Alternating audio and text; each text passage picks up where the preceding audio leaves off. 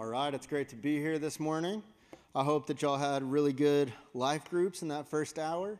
And uh, I'm really glad to be here on a graduation Sunday, holiday weekend. Um, I'm really, really excited about what God is doing in the life of our church.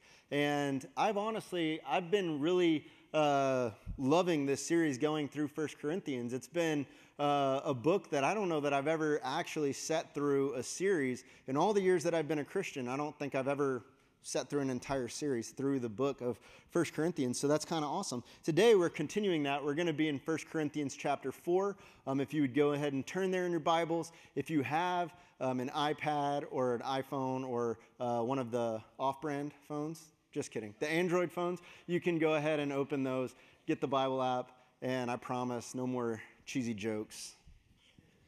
I, I can't promise that.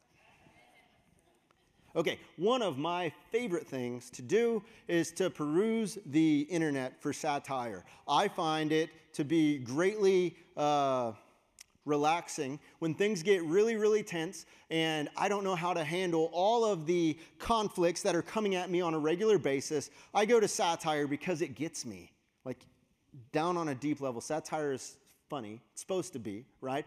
Um, but sometimes it can get taken a little bit too seriously. Here are some of my favorites from one of my favorite satire sites. It's called the Babylon Bee. Um, if you've heard of it, if you haven't, you should look it up. It's hilarious. Okay, here we go. First one mountain climber recovering after decision to let go and let God.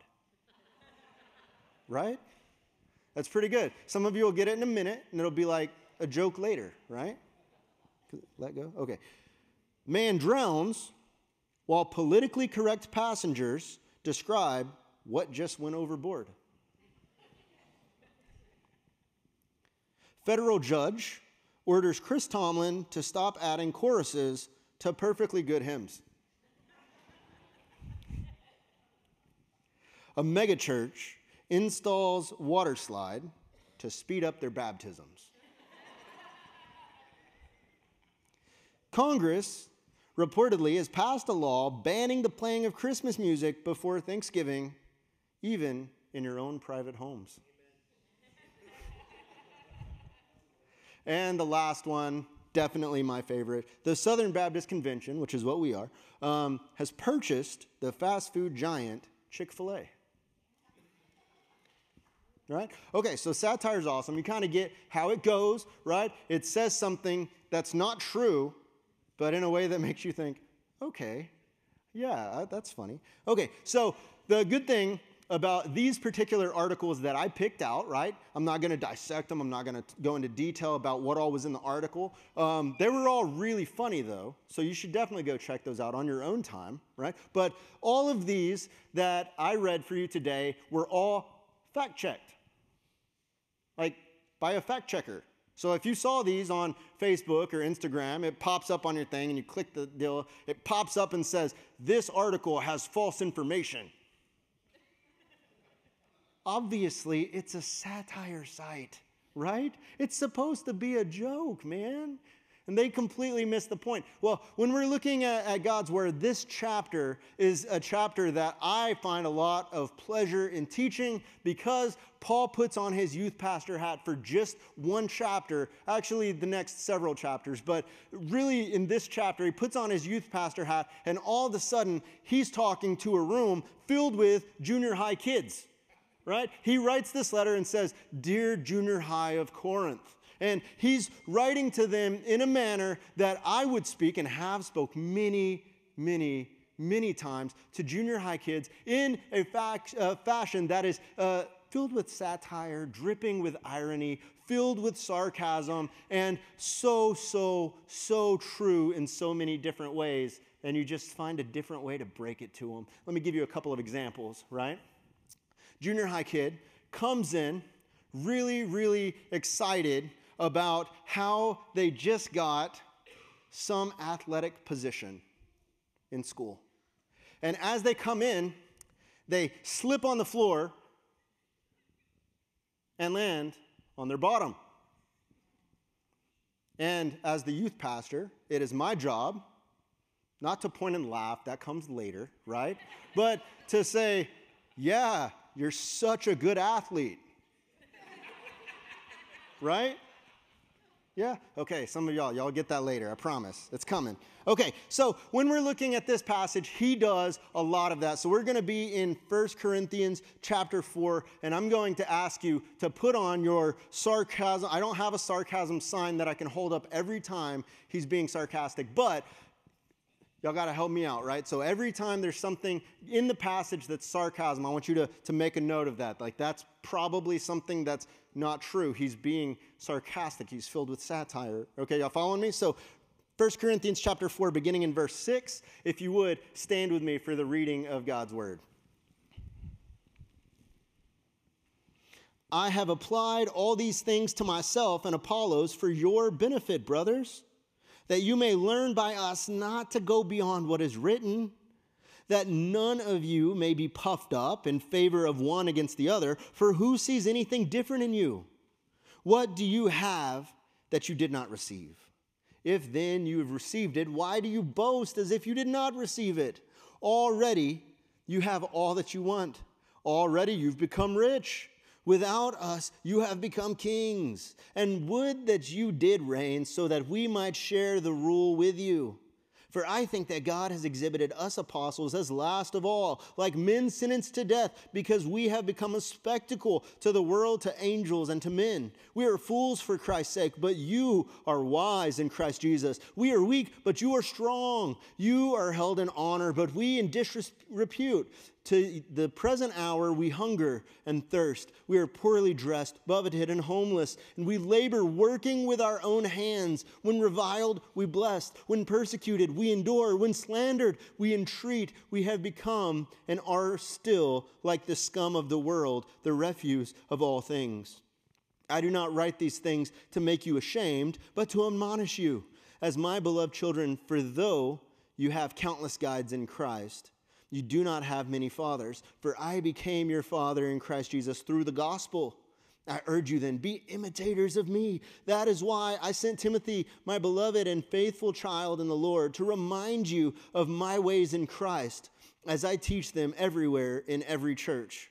Some of you are arrogant, as though I were not coming to you, but I will come to you soon, if the Lord wills, and I will find out not the talk of these arrogant people, but their power for the kingdom of God does not consist of talk, but in power.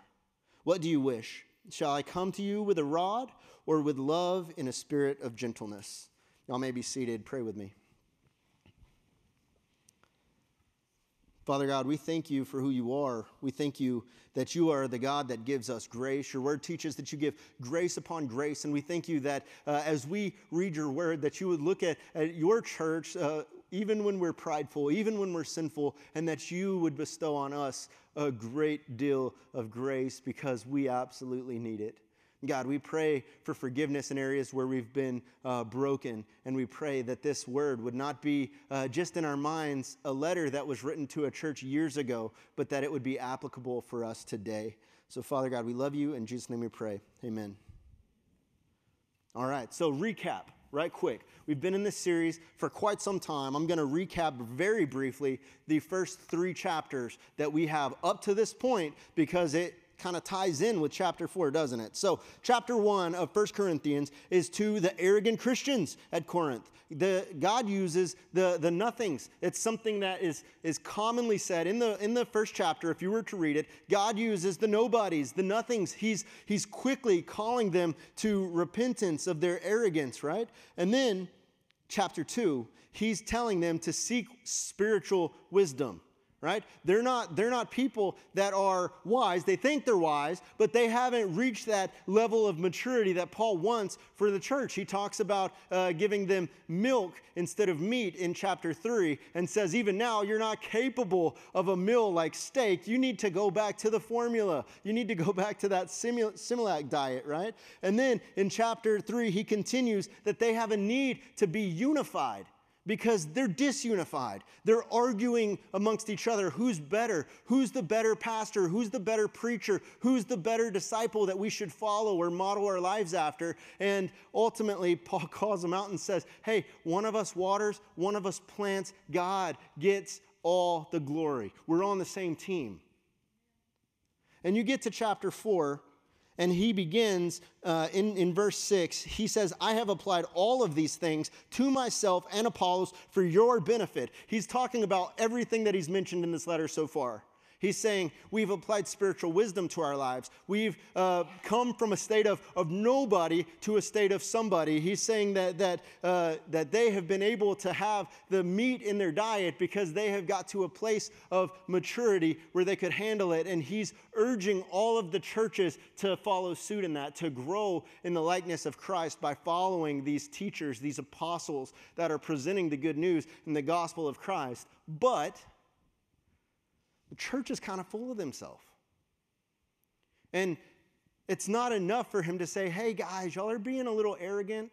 Could you please, like, come down a level on the ego, please? No, he's got to talk to him like it's junior high camp, right? So, Paul, the youth pastor, youth pastor hat, he's saying, Hey, Church of Corinth, y'all are doing great. Really good. Y'all are so rich and so strong. Oh, how strong and rich you are. Oh, like the kings, you are like a king. Yes. Are you following me? Dripping with sarcasm, and it's kind of a great thing. So he has kind of two messages that he presents here, and I'm going to try to do it all in one. He has a message for the arrogant church, the weak church, and then he has a message for what it's supposed to be the strong church, the strong disciples, and what they need to be going after. So I'm going to jump right in. In in the weak and foolish Christian, I wrote down three things that he points out. The first one shows up in verse 6, right? Verse 6, I'm going to read the, the second part of it to you once again. He says that none of you may be puffed up in favor of one against the other. You see, the foolish or weak Christian thinks of themselves as higher than other people. They think of themselves as higher than other people. They put themselves on a pedestal. Um, there's a lot of different reasons that this could be the case, but it's something that happens over and over again in our society, isn't it? We build ourselves up. I'm the best. I'm first chair. I'm in the top 5%. I'm in the top 3%. Graduated second in my class. Good job, kid. Maybe uh, in your profession, I'm the best, ranked, so good. I'm awesome. Never make a mistake. I do the good things. I put in all the work. I put in all the effort. I graduated, top of my class. I've got everything together. You should see my work ethic. I don't know anybody else with a work ethic like me. Have you seen those millennials try to work? They don't have a work ethic like I have a work ethic. And don't get me started on Gen Z. You see, from the time that we're really young, we are taught to climb ladders. We climb ladders in every aspect that we do. In Christianity, that's not really the way that it's structured. There's kind of this uh, bizarro Superman land, right? There's this, this upside down way of thinking. You've got this mentality of, of the good is the bad, the best is the worst, the highest is the lowest. And you see it all through the New Testament. Paul's talking about it right here again. And he says, Hey, get off your high horse, get off the pedestal. We're all in this together. Be unified. You see, when you're getting into this uh, mentality of favoring one above another, one of the ways that we have a tendency to do that is by kicking the legs out of the people that are trying to get up with us. We do, we do it over and over again. You say, hey, I'm really great. Somebody else is coming up and you're like, yeah, but you know, they're not really as great as me. I mean, have you heard what they did? Over and over again, a church that is prideful, a Christian that is prideful, the weak Christian is going to do this over and over again. Number two, the weak and foolish Christian thinks their strengths and status are a result of their own efforts. Now, don't shoot the messenger, right? I know we live in America. I know that all of you graduates are pursuing the American dream. Kudos, right? Good job. But here's what, here's what he says He's saying, hey, don't think that the things you're good at are a result of your own doing. It's pretty simple.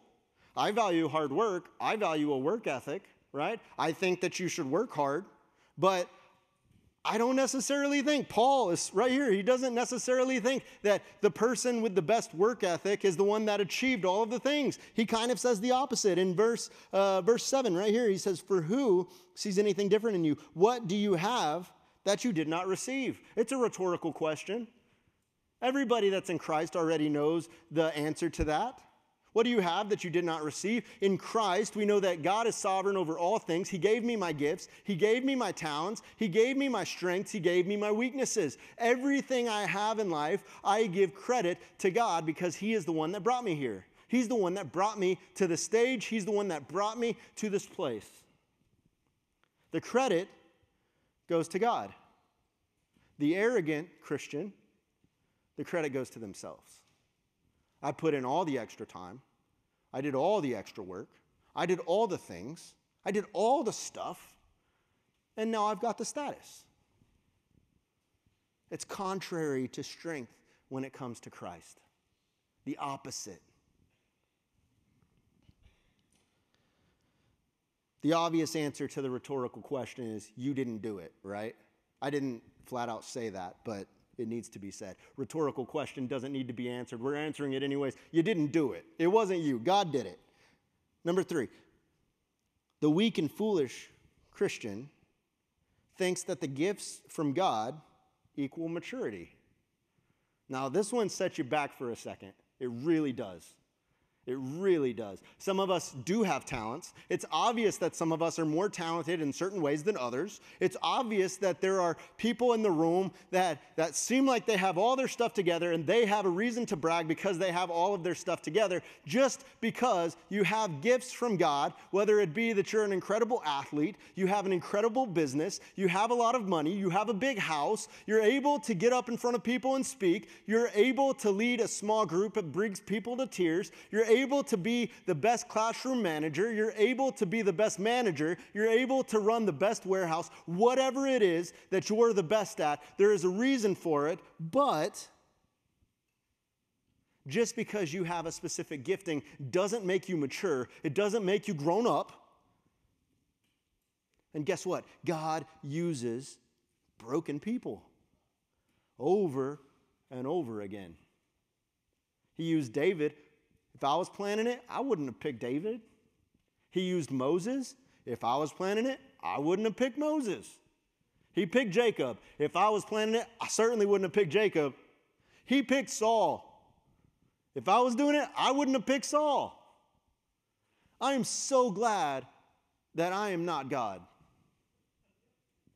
And I'm so glad that you are not God. We look at this picture and, and these people that had their different giftings right? These people that had their different giftings, God was able to bring them out of the gutter into a life that He directed them to, and they oftentimes, out of pride, took credit for it. And God was like, No, no, no, no, no, Moses, not so fast. I know you just smacked the rock and water came out of it. You're not that strong, man. So we look at this over and over again gifts from God don't equal maturity. You see, I can be living in sin and God can still use me. I can be incredibly immature and God can still use me. I can be completely broken and nothing and God can still use me. That's the beautiful part of the gospel. When you have this picture of a weak and foolish servant, they say, I got this. And a strong follower of Christ, a disciple, looks at the odds stacked against him and says, God's got this. I don't.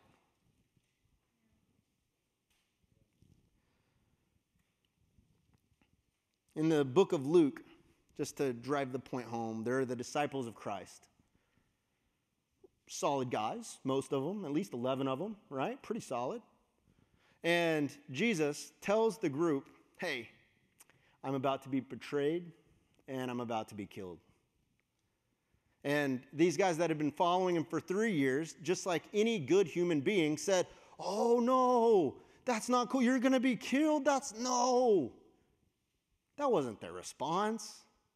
Their response was kind of different from that, wasn't it? In Luke, when you look at the passage, He says, Hey, I'm about to be betrayed. I'm going to be killed. And they started thinking, Hmm, I think that's going to be John. John's the one that's had the shady things on his mind the whole time. I think John's the guy that's going to do it. Well, I think it's going to be Judas. No, no, no, not me. I think it's going to be Peter. They start pointing fingers at who the worst is among them. And then, right after that, without skipping a beat, the disciples who become the apostles that founded the church start saying, Well, I might not be the, the one that's going to do it. I'm actually the best, right, Jesus? I'm the one that's going to be at your right hand. I'm the one that's going to have everything together. Like, like when you do your kingdom, like I know it's going to mean you die. I know it's like all this stuff. Like I get that. But after all that happens, it's going to be me, right? Buddy? No right? The, the, the, the thing of the human condition from the church from the very beginning. We give ourselves the credit. We puff ourselves up. We're arrogant. And you get this picture of a weak Christian. Not strength, but weakness. But he goes on and talks about the way that it should be. He says, A strong or wise disciple is humble Number one, sees diversity of gifts and people as a strength or a benefit. You see, I see this room and I see people that are skilled in different ways. I see a, a, room that's got a bunch of different strengths and a bunch of different weaknesses. But what the Bible teaches is we can do a whole lot more as a church than as an individual. There will be more people that come to faith in Christ because of a movement that comes out of the church than out of any strong speaker that's ever going to stand up in front of you. The church, diverse, is when unity can be at its strength when the church can be at its strongest, when a disciple can be at his strongest and at her strongest, is when they come to the realization that alone they can't be at their full strength, but together, that's a force to be reckoned with. The second thing is this. This one's really hard, guys. A strong, wise disciple embraces the low status. They embrace the low position. You see it over and over again, the, the, the, the, lowness that, that has taken place in these apostles. While Paul's writing, he's like, hey, we're a spectacle. We're being paraded to our death, right? Most commentators believe that they're actually going to the arena where the gladiators are to be put to death in the arena right? That's the, the imagery that he's saying right here. We're the low down. We've been hurt. We've been beaten. We're hungry. We're sick. And they embrace the low because he says, It is not about me. It's not about me. So there was this lady in my church growing up, College Baptist Big Spring. Her name was Miss Chick. And Miss Chick has a lot of different things that uh, I took away over the years. And if you've heard me preach very many times, it's pretty likely that you have heard one of them. But one of my favorites that she used to say is if you think you're green, you're probably growing. But if you think you're ripe, you're probably rotten. It's a good takeaway, right? From the time I was like a little kid. If you're green, you're growing. If you're ripe, you're rotten, right? Don't have a big head. Don't feel like you've arrived. And it's pretty likely that you're going to keep growing in the right direction. Well, guess what? This side of eternity, we don't arrive. There's kind of this already but not yet mentality. Yes, we've been saved. Yes, God has done a work in our life, but at the same time, God is still doing the work of salvation in my life. He's still growing me, thank the Lord, that maybe in 10 years I'll be a stronger believer than I am right now. Maybe at age 42, I'll be a stronger believer than I am at age 32 because I am still growing. He's working on me still. You see, the strong believer, just like Paul, just like Miss Chick, says, you know what? I can see that there's a lot of areas that I need to grow in my life. Jesus says it a different way, doesn't he? He says, deny yourself, take up your cross, and follow me. You see, Christ says, hey, take that low status. You might not be an emperor or a king among men, but there's another kingdom that you're going to be a part of. If you want to be a follower of mine, deny yourself, take up your cross, and follow me.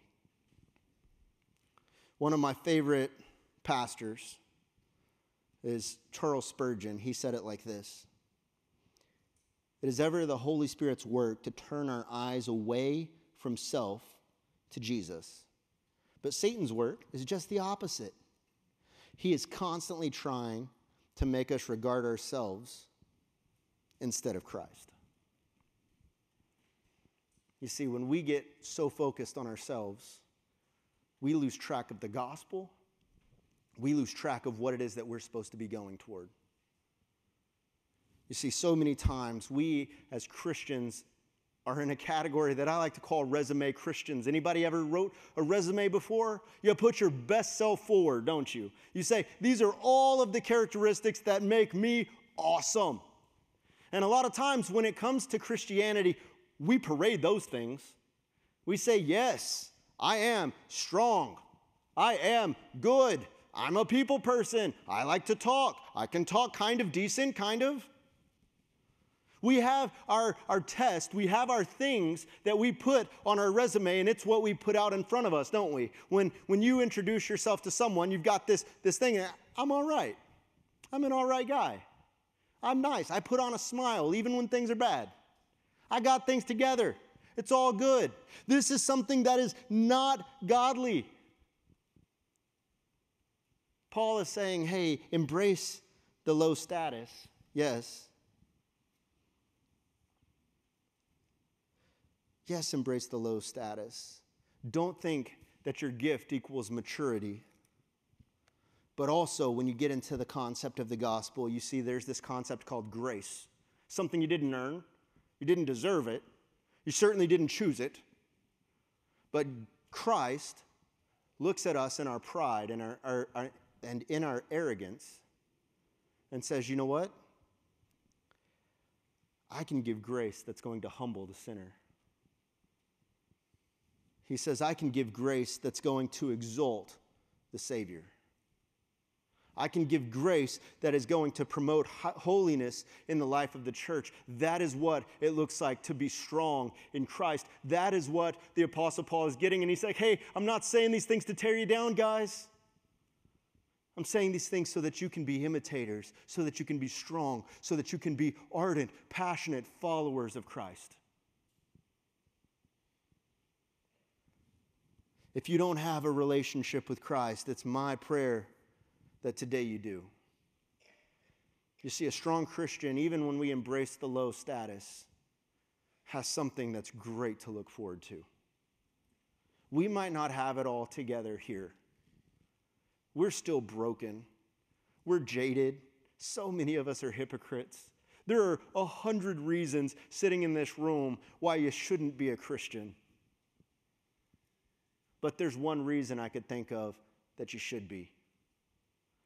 And it's even when we're a bunch of bad Christians, we serve a great Savior. Even though we're bad Christians, we serve a God that is able to save even the worst among us. He brings the mighty low, and he makes the low mighty. If you don't have a relationship with him, my prayer is that today that you would. If you would, pray with me. Father God, we thank you that you're a God that graciously saves, that you're a God that graciously gives us gifts and talents. You get the credit, and we don't want it.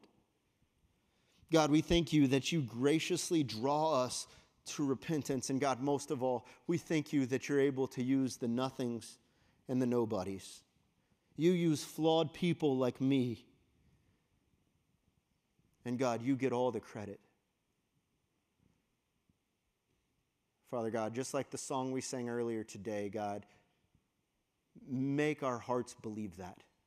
As we proclaim these things, as we desire to walk humbly before you. God, we pray that you would make our hearts believe it. In Jesus' name we pray. Amen.